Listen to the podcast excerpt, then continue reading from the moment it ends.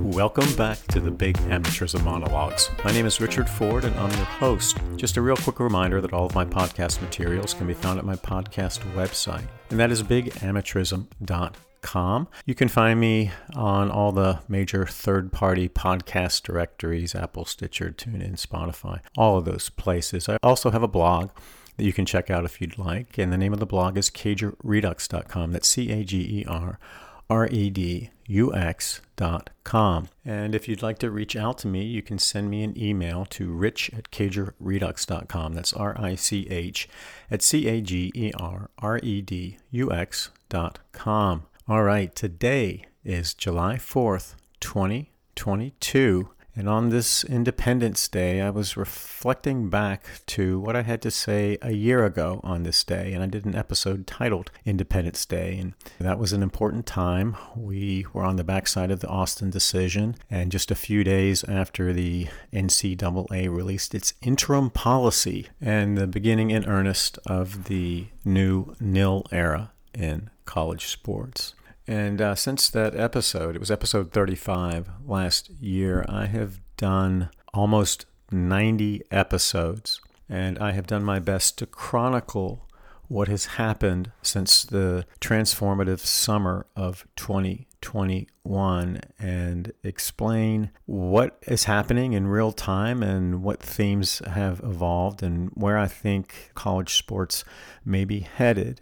And one of the things that I think is so important now is to really keep our eye on the ball of the equity issues, the social justice issues, and the importance of viewing those issues through the lens of American values. And what a better time to do that than on our Independence Day. And one of the important themes that has evolved over the last year is that while the NCAA, and more importantly now the Power Five, now that they have effective control over the voluntary regulation of college sports, is that while the in system stakeholder beneficiaries are trying to speak the language of athletes' rights for public consumption behind the scenes in their engagement with Congress, in their arguments in federal courts, and in their public relations campaign. The uh, Power Five and the NCAA are still speaking the language of limiting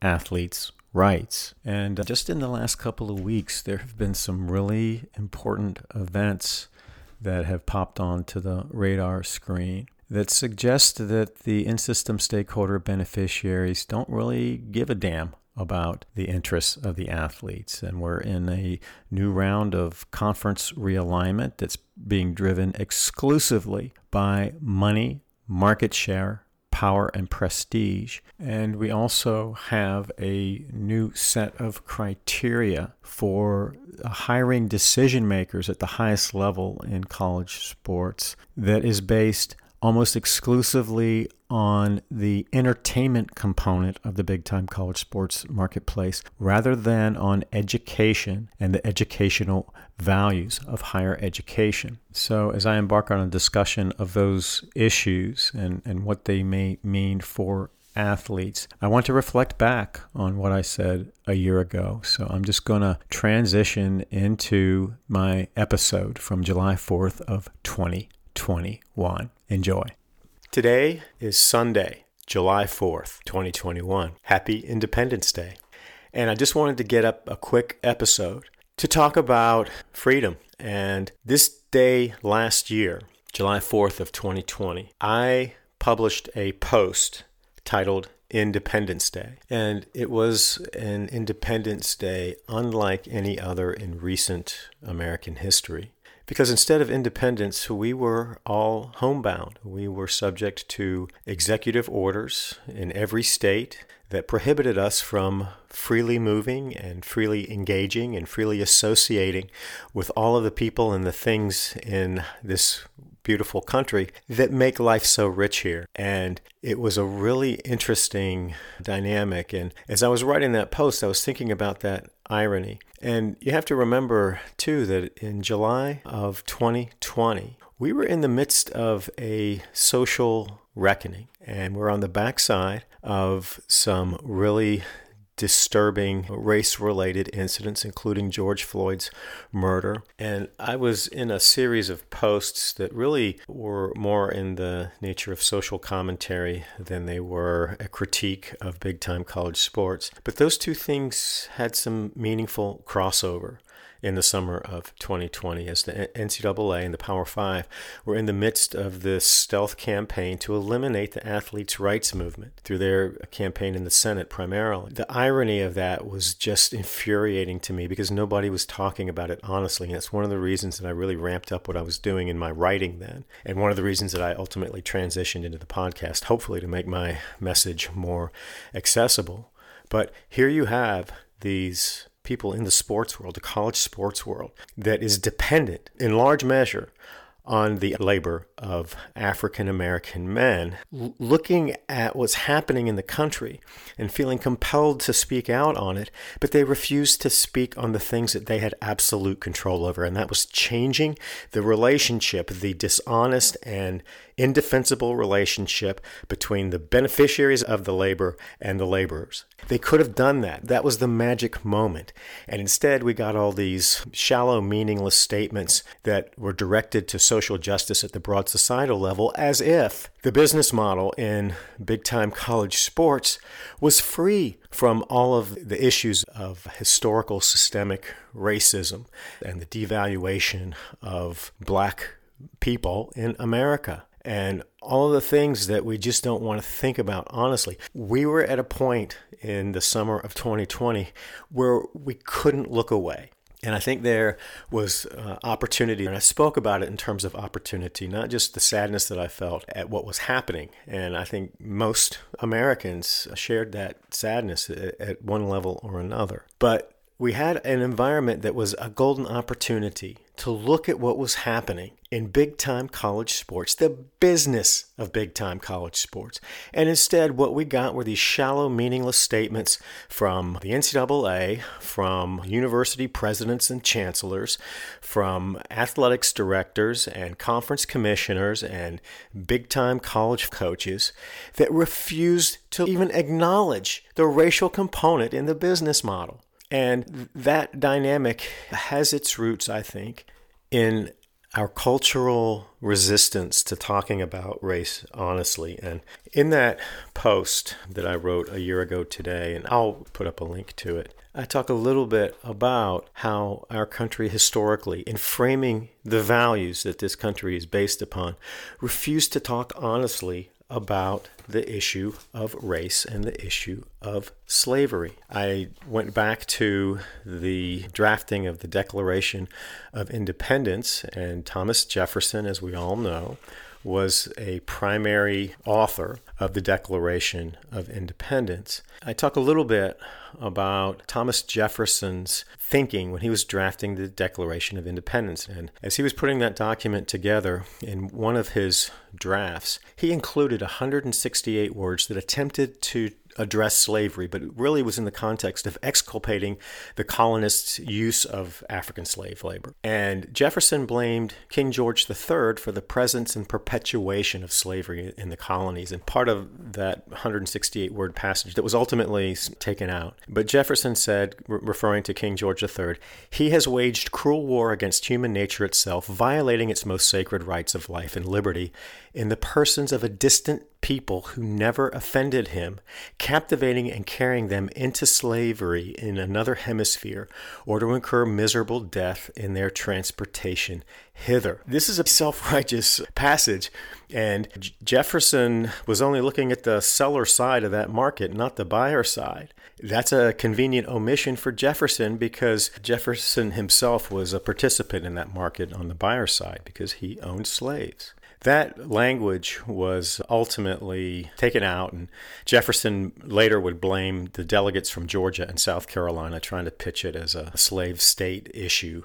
But it points out the fundamental hypocrisy that is part of the way that we have always thought about race and the legacy of slavery in this country. And then I also mention how the framers of the Constitution went to extraordinary lengths to avoid mentioning slavery at all in the Constitution itself. And I think there are only three constitutional provisions the Three Fifths Clause, the Importation Clause, and the Fugitive Slave Clause that relate directly to slavery. And the Importation Clause, which allowed the continued importation of slaves without federal interference, and the Fugitive Slave uh, clause, which required states who had abolished slavery to return fugitive slaves to the owner in a slave state, were undeniably pro slavery and they were in direct conflict with the broader principles of the Constitution. There's an interesting quote from John Quincy Adams, and this was in 1840, and this would have been some 50 odd years after the Constitutional Convention in 1787. But Adams had a really interesting quote that I talked a little bit about because I think what he said in 1840 is true today and explains, I think, how the institutions like the NCAA that are exploiting black labor have some cover because people just don't want to talk about the realities of that kind of business model. It's just too uncomfortable, and that is a white sensibility. Whether you want to call it white guilt or you want to call it white denial, it is a white sensibility. So here's what Adams said, and he was talking about the framers' calculated decisions to avoid addressing slavery. And Adams said that those were the fig leaves under which the parts of the body politic are decently concealed. Basically, what he's saying is that the absence of honesty in the Constitution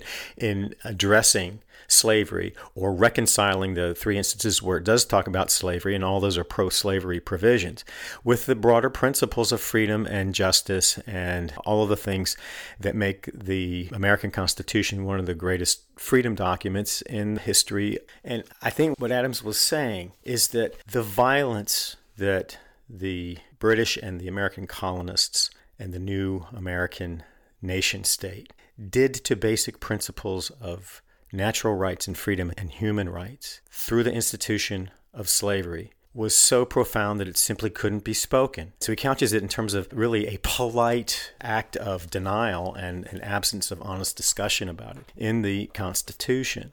He called it decent concealment. That instinct to avoid talking about things that are so uncomfortable and force us to look head on at some of the inherent hypocrisies and inconsistencies of how humans want to behave and how they actually behave. That we were doing ourselves a favor by not talking about it. I think that that is really an interesting way of framing it. And I think that's true today. A lot of people, and I've encountered this in my work in this project, in my writing and in my podcasting, when I talk about race and people just dive under the nearest desk and they don't want to talk about it. They're afraid to talk about it. And there are, I think, a, a, lot of reasons for that. But I think the fundamental reason really goes to this Adams quote, and that is they're happy in their sphere of decent concealment. They believe there's no good that can come from the conversation. And when confronted with instances of obviously race based injustice and the denial to black citizens in America of the most basic rights that the Constitution was drafted to promote and protect. You have this pretty predictable pattern of these symbolic statements that are so generalized that they can say that they have acknowledged the issue and the harm to our basic values without having to think critically about it or really do anything about it. And that's the institutional approach. And that was really the standard of response to what was happening in the summer of 2020. But it was built around the principle of decent concealment. And we don't really want to talk about this too much and we don't want to really have to think about how our decent concealment is perpetuating the very problems that were avoided and ignored and denied in the drafting of our founding documents. So it's a powerful dynamic. I'm guilty of that as well, and I have been uh, over the course of my life. And I have to confess, when I'm talking to people about race and we talk about the NCAA's exploitative business model, at times it is uncomfortable. And the easy thing to do and the safe thing to do is just pull back change the conversation and talk about the scouting report for next year's roster and whatever your favorite team is. I mean, that's safe territory. And I think it's one of the reasons, particularly in the context of college sports, people say, wait a minute, I don't want to talk about this stuff. I enjoy college sports because I don't want to talk about this stuff. So go away. Keep that stuff out of this thing that I enjoy so much. And that it's a decent concealment tactic. It's a brushback pitch. That decent concealment casts an enormously broad and deep shadow that allows institutions just like the National Collegiate Athletic Association to get away with a business model that is built on the exploitation of black labor. And you can't talk about that honestly. You get these broad statements. And that's why I think that what's happening right now in this perfect storm as it's playing out is really covering up the NCAA's corrupt business model at a time that we have a unique opportunity to really focus on it. And this nil debate, again, is a perfect example.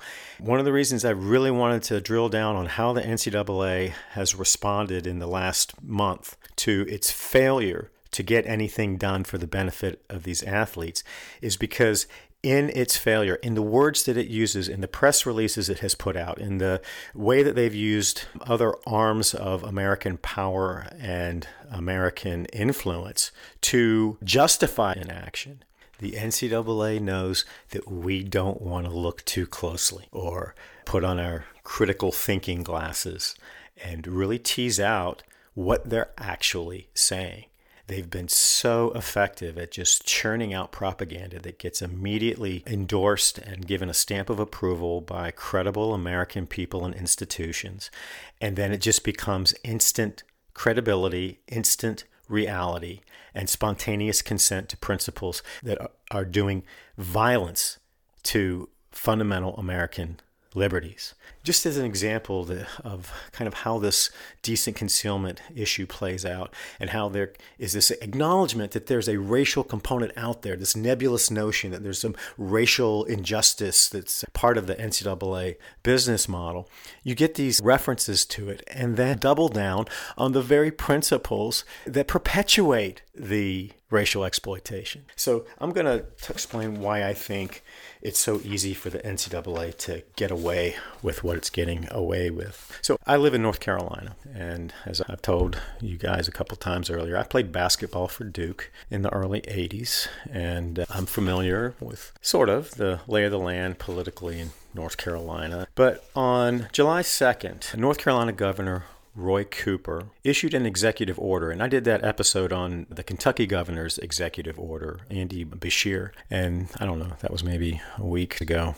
And how Kentucky was trying to get ahead of this nil uncertainty and this interim policy. So Governor Cooper, who I, he's a great guy, a good governor. I think he's right down the middle politically, and he is in the mold of North Carolina's quintessentially moderate governors. But he's also a politician, and he is putting together a nil executive order that provides guidance. And it's an interesting executive order because it lays out only three, I say only, it lays out three really important mandatory restrictions in the market and then provides a list, almost like a restaurant menu of additional restrictions that schools can adopt. They don't have to, but they are on solid ground if they do. And at some point, I'll go through this in more detail because I think it is important to, to look at from a restriction standpoint. But in setting up this executive order, Governor Cooper has a bunch of whereases, way more whereases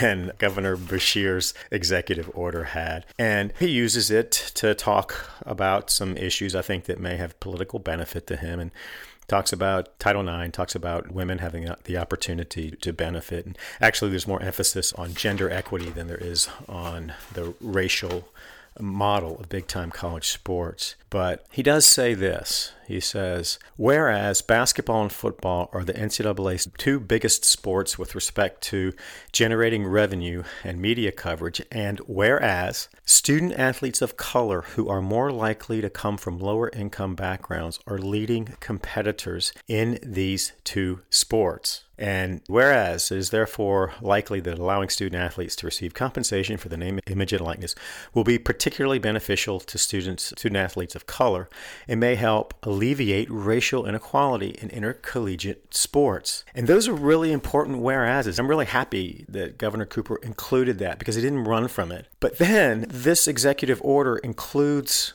restrictions that, when I believe evaluated honestly, and I've talked some about these, but I'm going to talk about them in more detail as I break down both the NIL legislation that's been proposed in Congress and then the bills that have been passed in state legislatures. But so many of these restrictions will have a disproportionate impact on the very student athletes of color, particularly black male athletes in revenue producing sports, football and men's basketball. And there has been no discussion about how these restrictions and how the double down on amateurism and the collegiate model and no pay for play and protecting the student athlete and all that stuff, how that disproportionately impacts the people who are responsible for funding or providing the labor for the entire marketplace. And the entire marketplace is dependent on that labor. And so many of these restrictions particularly the ones that put up artificial barriers to even entering into the name, image, and likeness market through these ridiculous credentialing and disclosure requirements that apply to anybody who has any form of a relationship with an athlete in a name, image, and likeness deal. And then boosters and these agents, whether they're third party contractors or not, and the student athletes themselves. So it's well known, it's well understood that these kinds of paper oriented barriers and hurdles are going to have a disproportionate impact on people of color. That's not even a controversial theory. That's the way that it is in America. And all of these nil barriers are based on some assumptions that are patently false. And they assume, the NCAA assumes, in this black hat, white hat binary way of thinking about the world, that there are good guys and there are bad guys. And they call them bad actors. And some of this federal legislation that's come from these Republican NCAA friendly senators explicitly adopt that way of thinking. If you're a bad actor, if you're an agent, if you're a booster, if you're an athlete, if you are a third party contractor, you are presumed guilty until you have simply surrendered your autonomy to the institutional interest, and then they will decide the terms under which you and the athletes engage in the free market in the United States of America. That's the way these bills work. So they seem so innocuous, and when they're built around principles of amateurism and the collegiate model and the student athlete, which have been propagandized in a way that make them virtually unchallengeable, you have cover for that. But I look at Governor Cooper's order, and it explicitly requires no pay for play. It explicitly requires that the universities can't pay the athletes. It explicitly requires, essentially, that the institutions adopt the NCAA's conceptualization of amateurism and the student athlete. When that's your starting point, you have already put yourself on pretty shaky ground when it comes to truly protecting the rights of the athletes, particularly the African American athletes whose labors underwrite the entire business model. And then the other thing about this executive order and also Governor Beshear's executive order, and this is true for all the proposed NIL laws or those that have been passed now or those that will be passed at some point, and that is that the primary motivating factor in getting these laws into place has very little to do with the whereases, you know, in these executive orders and all these bills.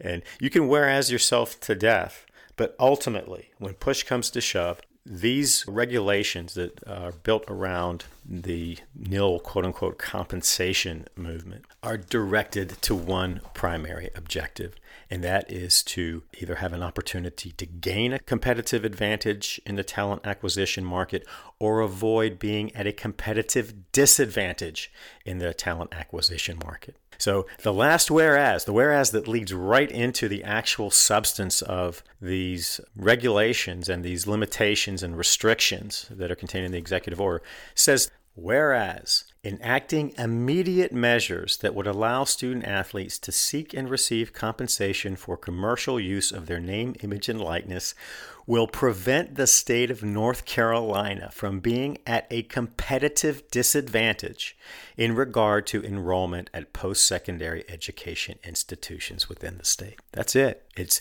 about the talent acquisition market. That talent acquisition market is driven to two primary sports football and men's basketball, and the overwhelming majority of the targets of that intense talent acquisition market are African American men. So that's what they're trying to protect here the labor pool and trying to make sure that the state of North Carolina is going to be at least on equal terms with any other state in that battle for talent acquisition and the talent acquisition market that matters. The only talent acquisition markets that matter are the markets for Power 5 football and Power 5 men's basketball. And Power 5 men's basketball has the highest concentration of African American athletes of any sport in the NCAA system, association wide in any division. So th- those are the interests that are really being protected here. These limitations, and they're universal limitations, and they are inspired by the NCAA's initial resistance to name, image, and likeness going back to 2019 and the working group, and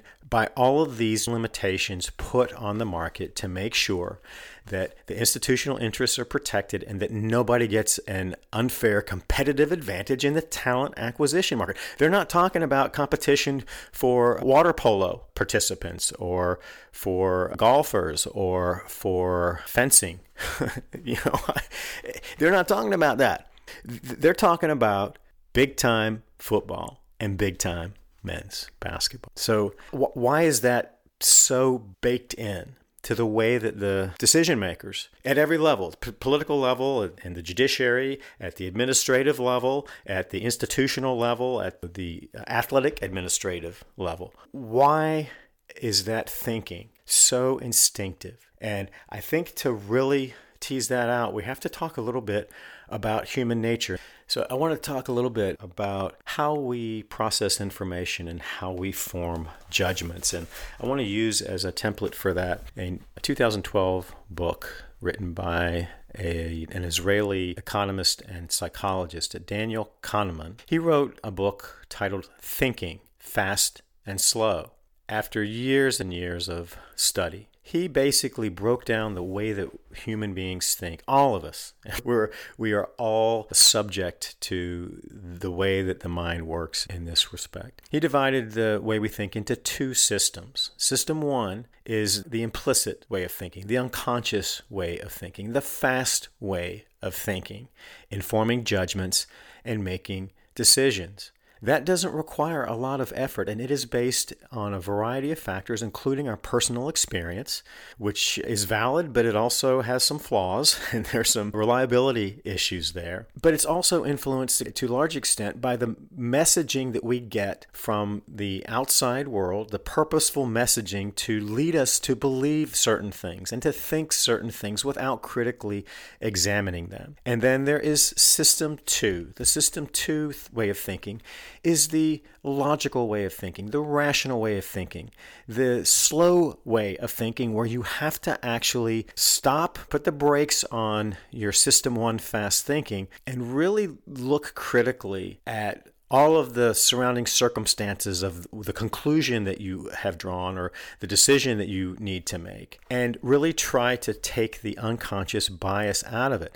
And according to Kahneman, we are in our system one thinking between 95 and 98% of the time, which means we're in our rational, slow, logical thinking only 2 to 5% of the time. So we take mental shortcuts. And I would say, particularly in the 21st century, with the amount of information we have to manage and the, the way that things move so quickly, we are more susceptible to manipulation through our System 1 thinking than probably at any other time. And that documentary, The Social Dilemma, that came out last year, where big tech executives, Google, Facebook, all those kinds of people who have developed these massive mind control machines, spoke out on the extent to which those platforms and those industries are built on psychological manipulation to control your behavior to get you to interact with those platforms so that they can make money.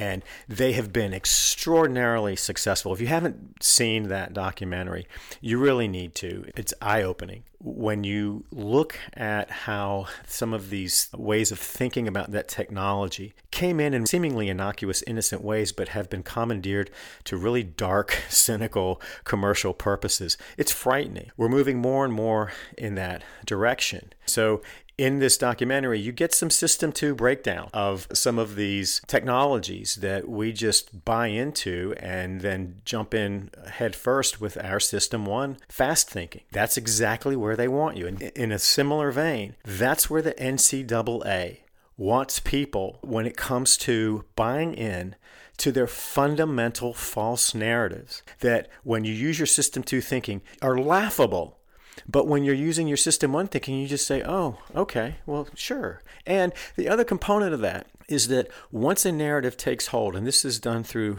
the, this spontaneous consent propaganda that Richard Southall at the University of South Carolina and Ellen Staurowsky at Drexel University talked about in their 2013 article on the collegiate model. And I talked about that in detail in my episodes on the collegiate model. But they talked specifically about how the NCAA propagandizes and gets into the stream of commerce and into the American consciousness a way of thinking about college sports that when you're using your System 1 thinking has immediate buy in to all these principles that when you break down, you isolate and you, break them down logically are indefensible and completely illogical. And there's subtypes of fast thinking, of system one thinking, where we are using shortcuts to manage all this information that comes to us. One of the things that we do is we substitute a simpler question for a difficult one. The NCAA has tried to make this nil issue, they've presented it to the public as this incredibly difficult, unsolvable issue. And we've been working on this for years and years, and we just can't make it happen. So the default then is to their simpler approach, which is to just preserve the status quo. So they want us to substitute the simpler question, and that is just keep things rocking the way they are because it's impossible to make heads or tails of this. And when I talked about Mark Few a few episodes ago in the connection with that June 9th hearing in the Senate Commerce Committee, I mentioned that I had done a post on him because when he started talking about NIL in 2019, it was some press conference, some pre season press conference, and those things are boring. And I actually thought it was kind of cool that Few at least ruffled a few feathers here.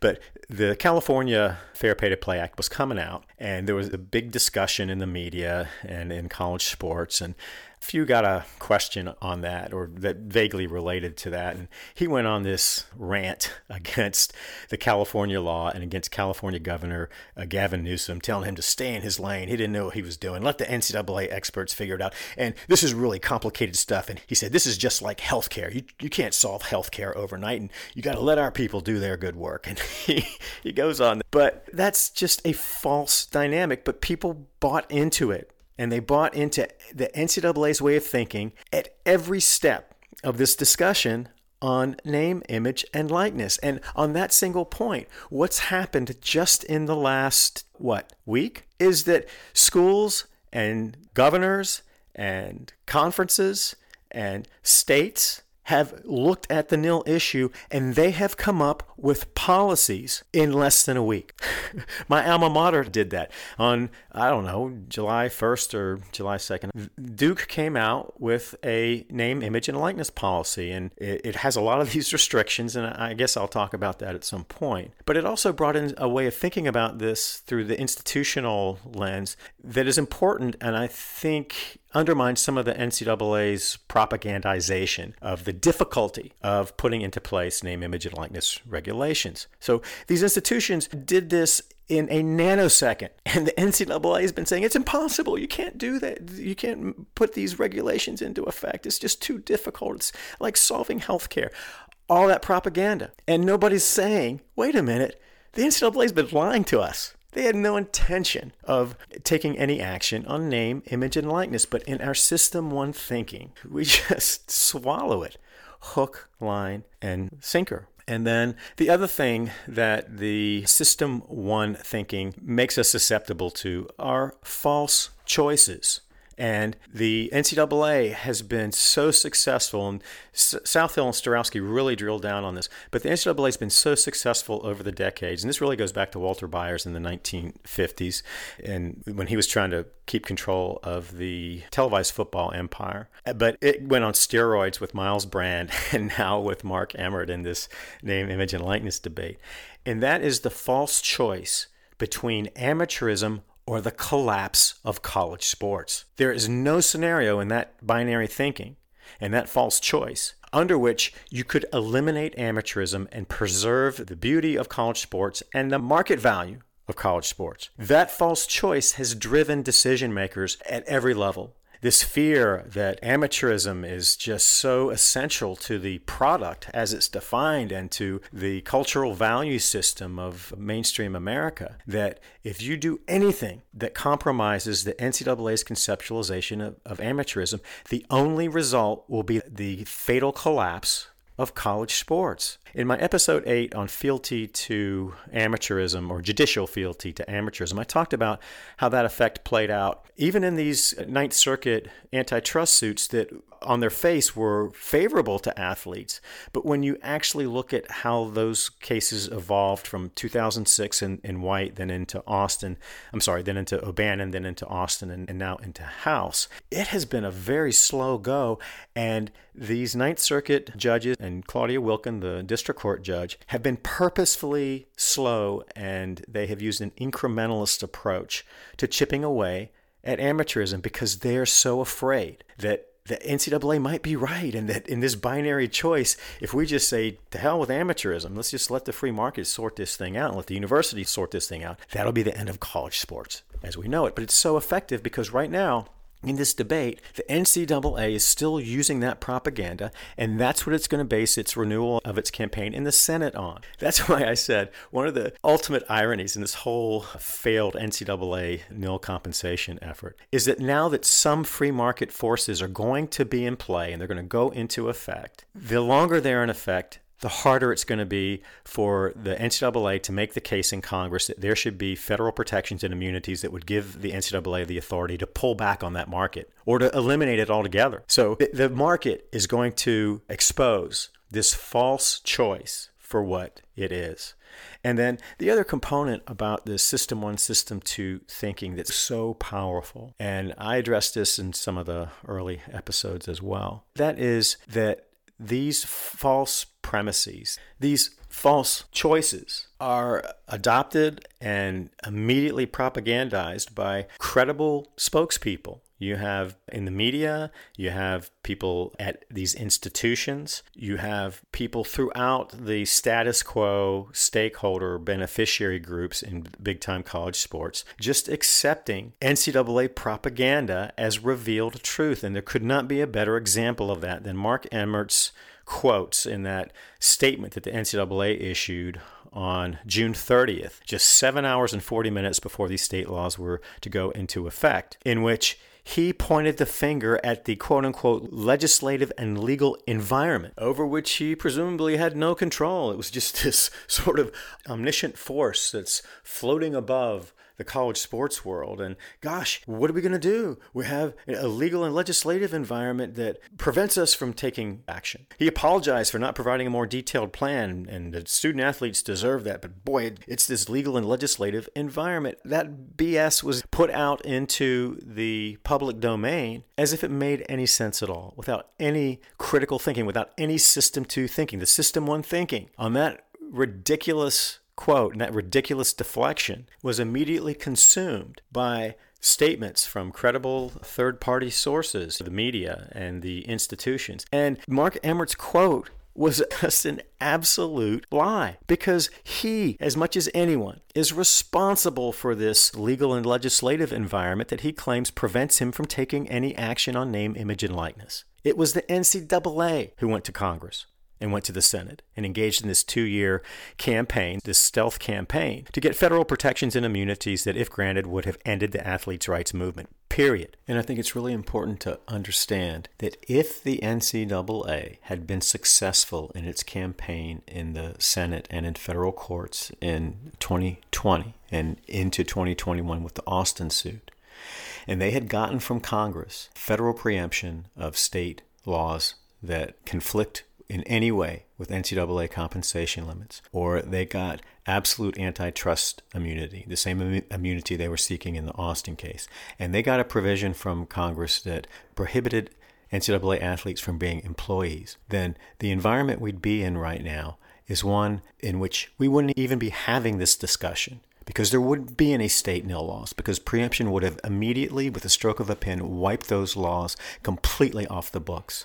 The Alston suit and this suit out in California would have been immediately dismissed because the NCAA would have been granted absolute antitrust immunity. And there would be absolutely no way for students to organize themselves as laborers because they are prohibited from being employees. So the environment today wouldn't exist. We wouldn't be having this discussion. And as it turns out, it was the NCAA's own incompetence and arrogance that allowed this environment where athletes can actually participate just a little bit in the free market. And the U.S. Supreme Court, in their opinion, really was saying to the NCAA in subtle but I think unmistakable ways, what the hell were you doing here? You shot yourself in the foot. It was NCAA greed, NCAA arrogance, and their religious crusade to have iron fisted control over college sports regulation in a way that keeps the labor force, this labor force of African American men in football and men's basketball, under the thumb of the NCAA. And now, having created the very environment,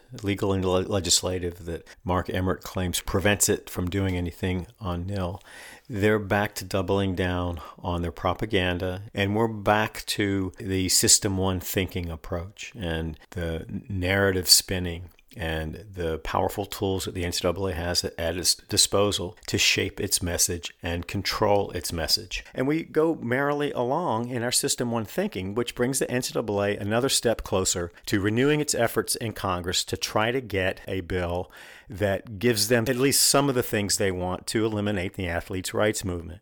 That is such a powerful part of the NCAA campaign here that they can get away with that kind of propaganda and have it accepted as unchallengeable truth. That's a dangerous dynamic, not just in, in the, the, context of college sports, but it's a dangerous dynamic in America now. And the social dilemma talks about that. But how do you get people into their system two thinking?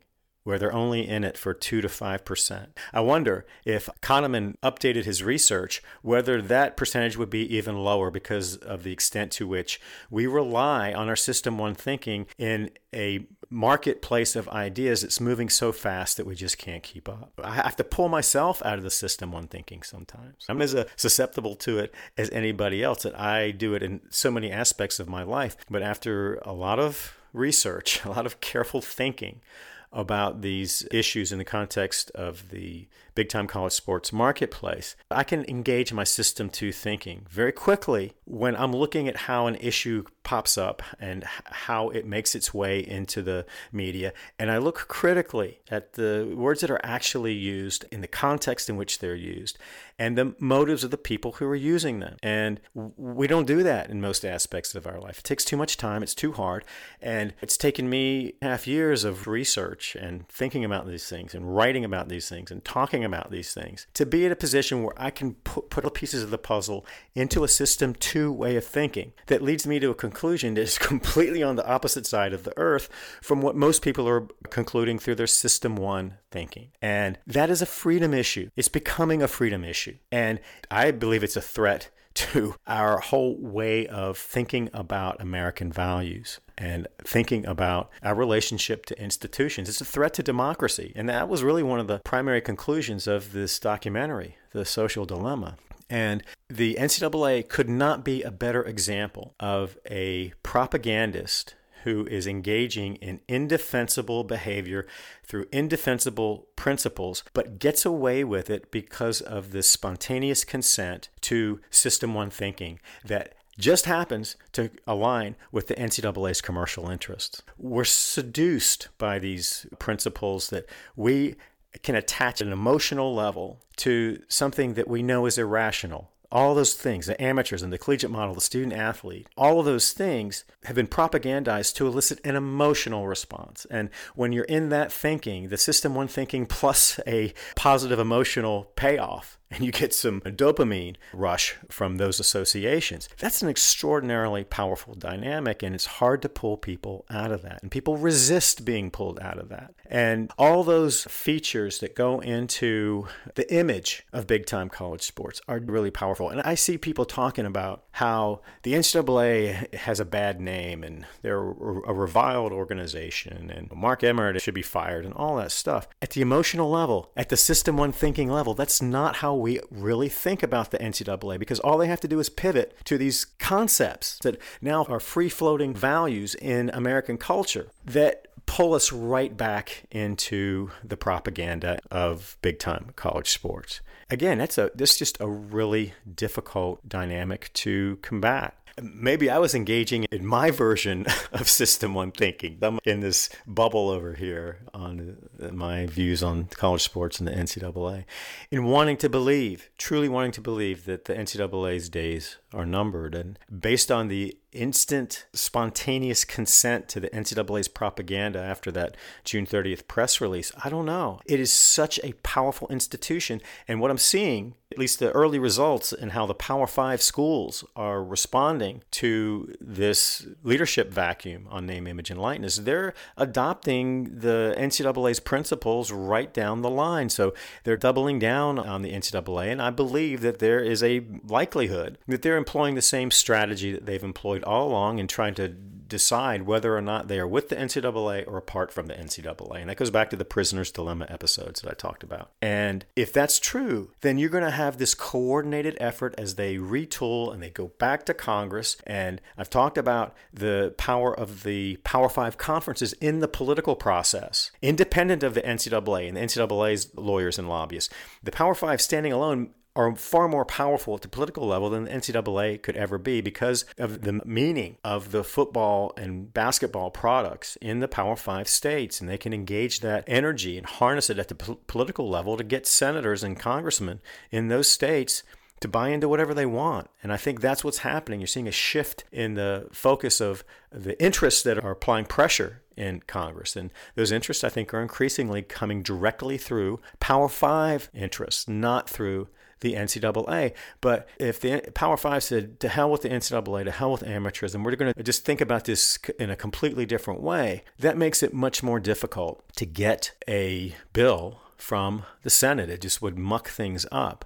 And so the Power Five, to a certain extent, have uh, the NCAA national office and Mark Emmert exactly where they want him. He's weak. He's powerless. He has little credibility. But if they can come in and get something from Congress that puts them back on track to snuffing out the athletes' rights movement, and then the NCAA can act as the national uniform governing authority to enforce the restrictions that limit athletes' rights, then that's a great situation for the Power Five, and particularly for Power Five football interests, because all of the enforcement and infractions processes are funded by the March Madness contract, not from football revenue. None of that goes to the NCAA because of Board of Regents. So, again, the power of the institutional interests here and the ability of them through our system one thinking to manipulate us into a construction of reality that simply doesn't exist is really almost unchallengeable. And we'll see. And that's why these federal courts over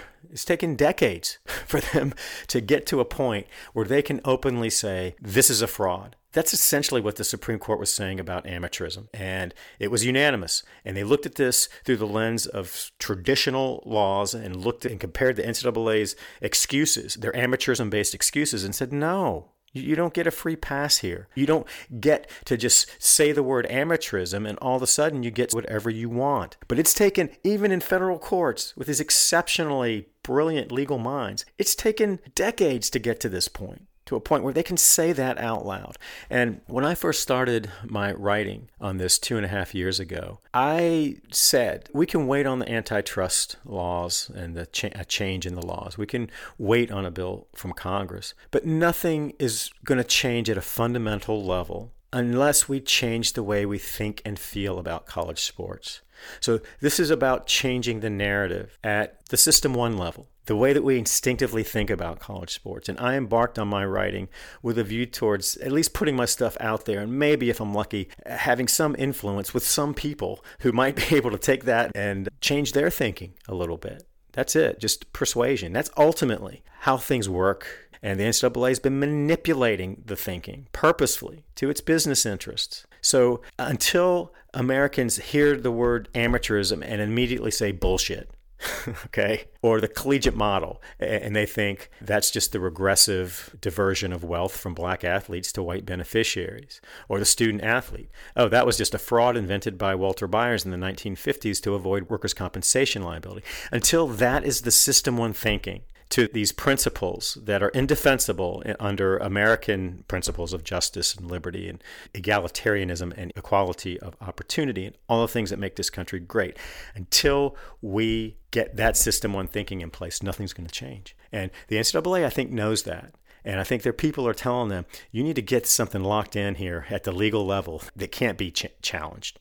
And then you get it now because there's going to come a point in time where people, even people who now are happily pulled into their system one thinking and all the NCAA amateurism BS, they may come to think about this differently. If that happens, then that's going to be the engine of change. And we're not there yet. So on this Independence Day, July 4th, 2021, where we are finally and joyfully experiencing a breakout from all of the restrictions that we felt on July 4th of 2020. I'm going to try to stay in my system two thinking in a positive way and think about the athletes, particularly the African American athletes in football and men's basketball, as having the opportunity for a little taste of freedom in the name, image, and likeness market. And again, it's impossible to predict how it's all going to play out. But I think there was meaningful joy in the athlete community. They're going to get a taste of freedom. And I think that's such a powerful element that th- this could be a force that starts to change the narrative and change the thinking. Because one of the things that the NCAA has been so effective at doing through its fear mongering campaign, and the sky's going to fall if we do X, Y, or Z, is that the free markets have never been permitted to operate in a way to test that theory that fundamental theory that there will be a fatal collapse uh, of college sports if these athletes get a penny of nil compensation that isn't regulated by the National Collegiate Athletic Association. And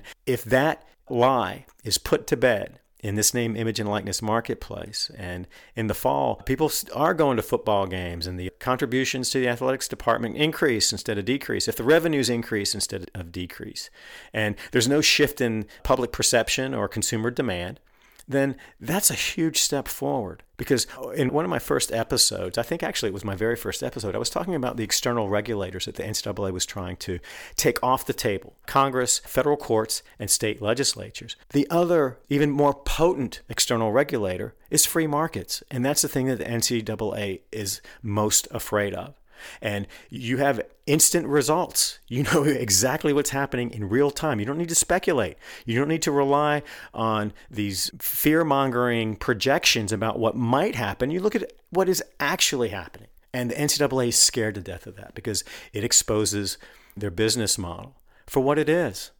And they can't run from that. So on this Independence Day, I am going to do my best to enjoy. It's a beautiful day, and I want to feel good about all of the values that this country is built upon. And I do, because I really believe that for all its flaws, our values, our Constitution, our principles of freedom and liberty and equality of opportunity are the best formulation of governance and human beings organizing themselves into a functioning nation, an independent sovereign nation in the history of the human experience. And is it perfect? No. Are there flaws? Yes. And I think one of the beauties of American freedom is that the citizens who have been least able to participate on equal terms are African Americans. I don't think there's any question about that. And despite the false promises and despite the repeated denials of the very liberties that the Constitution is designed to protect, the African American community keeps coming back to freedom. And that is just, it is inspiring. It's an amazing thing. And this seemingly small little piece of freedom and the ability of these athletes, particularly the African American athletes whose labors underwrite the entire $20 billion sports industry, they are embracing their freedom and they have a belief, a, a fundamental belief that they can take advantage of the freedoms that this country offers. And they're doing it in the face of enormous institutional pressure to defeat their interests and to, to, defeat their freedoms. And it's a beautiful thing. So, with that, I'll close this out and I just want to thank you for joining. It's always an honor and a privilege to have you. And I hope you will join me for the next episode of the Big Amateurism Monologues. Happy Independence Day. Take care.